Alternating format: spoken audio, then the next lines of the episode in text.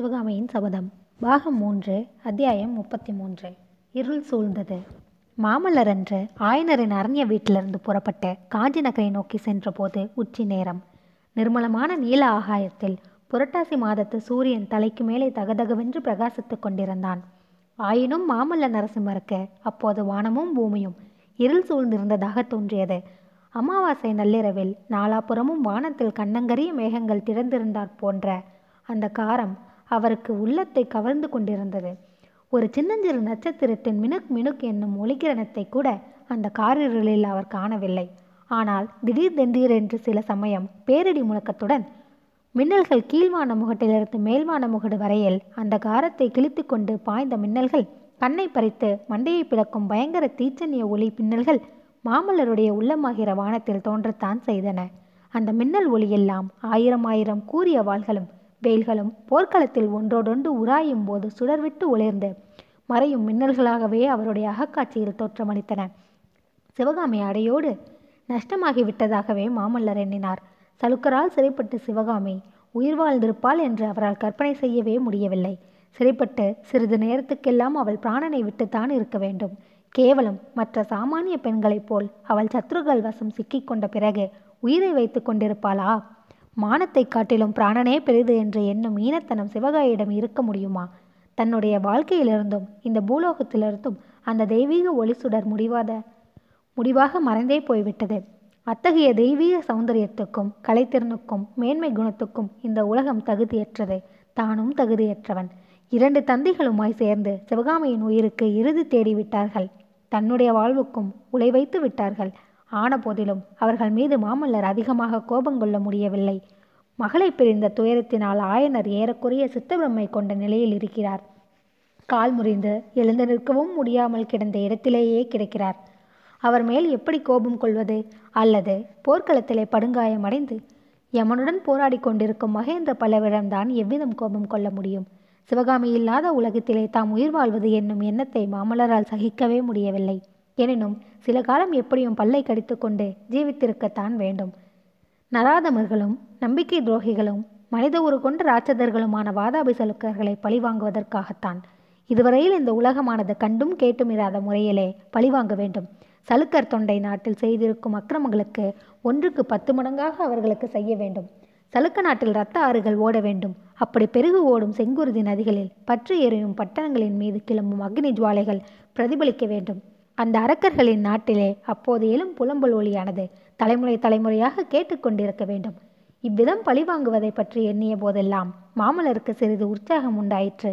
அடுத்த கணத்தில் சிவகாமி உலகில் இப்போதில்லை அவளை இனிமேல் பார்க்கவே முடியாது என்ற எண்ணம் தோன்றியது. உற்சாகம் பறந்து போய் சோர்வு குடிகொண்டது.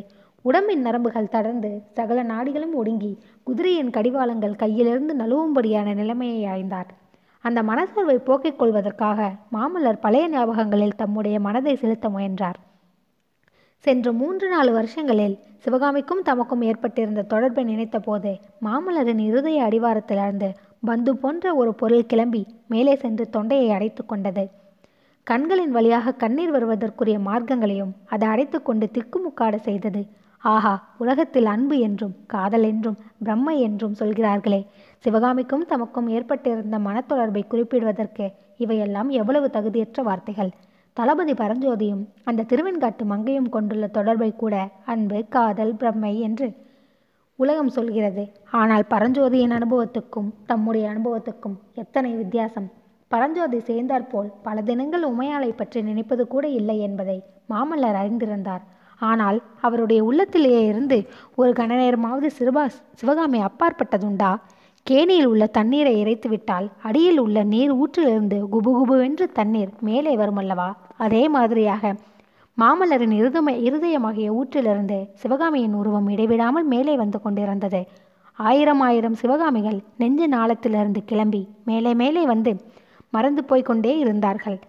முகத்தில் புன்னகை பூத்த சிவகாமி களீர் என்று சிவக்கும் சிரிக்கும் சிவகாமி புருவம் நெறித்த சிவகாமி சோகம் கொண்ட சிவகாமி பயத்துடன் வெருண்டு பார்க்கும் சிவகாமி கண்களை பாதி மூடி ஆனந்த பரவசக்தியில் இருக்கும் சிவகாமி வம்பு சண்டைக்கு இழுக்கும் சிவகாமி விளையாட்டு கோபம் கொண்ட சிவகாமி இப்படியாக எத்தனை எத்தனையோ சிவகாமிகள் மாமல்லரின் உள்ளத்தில் உதயமாகிக் கொண்டே இருப்பார்கள். தாய் தந்தையரோடு பேசிக்கொண்டிருக்கும் போதும் ராஜரீக விவரங்களை மிக்க கவனமாக கேட்டுக்கொண்டிருக்கும் போதும் புறவையின் மீது அதிவேகமாக போய்க் கொண்டிருக்கும் போதும் ராஜசபையில் வீற்றிருந்து ஆடல் பாடல் வினோதங்களை கண்டு கேட்டு கழித்து கொண்டிருக்கும் போதும் போர்க்களத்தில் வாள்களும் வேல்களும் நாலாபுறமும் ஒளி வீசி ஒளி செய்ய எதிர் சைனியங்கள் வீரப்போர் புரிந்து அவர்களை விரட்டி அடிக்கும் போதும் எப்படியோ மாமல்லரின் உள்ளத்தின் அடிவாரத்தில் சிவகாமியின் நினைவு மட்டும் இருந்து கொண்டுதான் இருக்கும். பகல் வேளையில் பல்வேறு காரியங்களில் ஈடுபட்டிருக்கும் சமயங்களிலேதான் இப்படி என்றால் இரவு நேரங்களில் சொல்ல வேண்டியதில்லை. காஞ்சி நகரில் அரண்மனையில் தங்கும் நாட்களில் இரவு போஜனம் முடிந்து தாம் தன்னந்தனியாக படுக்கைக்கு போகும் நேரத்தை எப்போதும் மாமல்லர் ஆவலுடன் எதிர்நோக்குவது வழக்கம். ஏனெனில் சிவகாமியை பற்றிய நினைவுகளிலேயே அவருடைய உள்ளத்தை பூர்ணமாக ஈடுபடுத்தலாம் அல்லவா? கருவண்டையொத்த அவளுடைய கண்களையும் அந்த கண்களின் கருவிலைகளையும் சுழற்றி அவள் பொய்க்கோபத்துடன் தன்னை பார்க்கும் தோற்றத்தையும் நினைத்து நினைத்து போதை கொள்ளலாம் அல்லவா? இப்படி நெடுநேரம் சிவகாமியை பற்றி எண்ணமிட்டு கொண்டிருந்த பிறகு கடைசியில் கண்களை மூடி தூங்கினாள். தூக்கத்திலும் அவளை பற்றிய கனவுதான். எத்தனை விதவிதமான கனவுகள். அந்த கனவுகளில் எத்தனை ஆனந்தங்கள் எத்தனை துக்கங்கள் எத்தனை அபாயங்கள் எத்தனை ஏமாற்றங்கள்.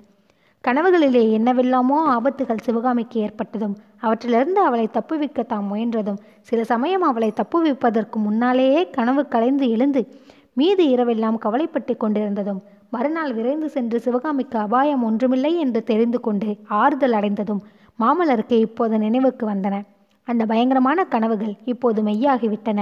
உண்மையாகவே ஆபத்து வந்த சமயத்தில் தான் அருகிலிருந்து அவளை காப்பாற்ற முடியாமல் போய்விட்டது.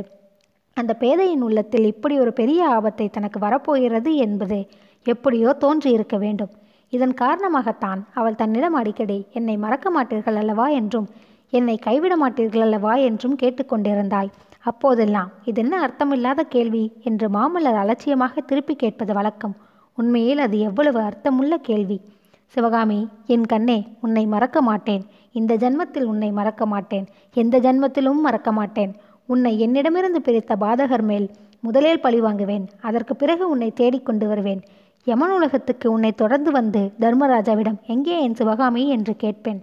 சொர்க்கலோகத்திற்கு சென்ற தேவேந்திரனிடமும் என் சிவகாமி எங்கே? ரம்பை ஊர்வசி மேனகை திலோத்தமை ஆகிய நாலு பேர் உங்கள் உலகில் இருக்கிறார்கள். எனக்கோ சிவகாமி ஒருத்திதான் இருக்கிறாள். அவளை கொடுத்து விடுங்கள் என்று கேட்பேன். சிவகாமி சொர்க்கலோகத்தில் நீ இல்லாவிட்டால் அதோடு உன்னை விட்டு விட மாட்டேன். பிரம்மலோகம் வைகுண்டம் கைலாசம் ஆகிய உலகங்களில் எங்கேனே இருந்தாலும் உன்னை என்னிடமிருந்து பிரிக்க முடியாது. வருகிறேன் சிவகாமி வருகிறேன். கூடிய விரைவில் நீ இருக்கும் இடம் வருகிறேன். அத்தியாயம் முப்பத்தி நான்கு இந்த பெண் யார்? காஞ்சி மாநகரம். இதற்கு முன் எந்த நாளிலும் கண்டிராத அமைதியுடன் விளங்கிற்று. பெரிய பயங்கரமான புயல் அடித்து ஓய்ந்த பிறகு ஏற்படும் அமைதியை அது ஒத்திருந்தது. நகரவாசிகளின் மனநிலையுமையும் அதற்கேற்றபடிதான் இருந்தது.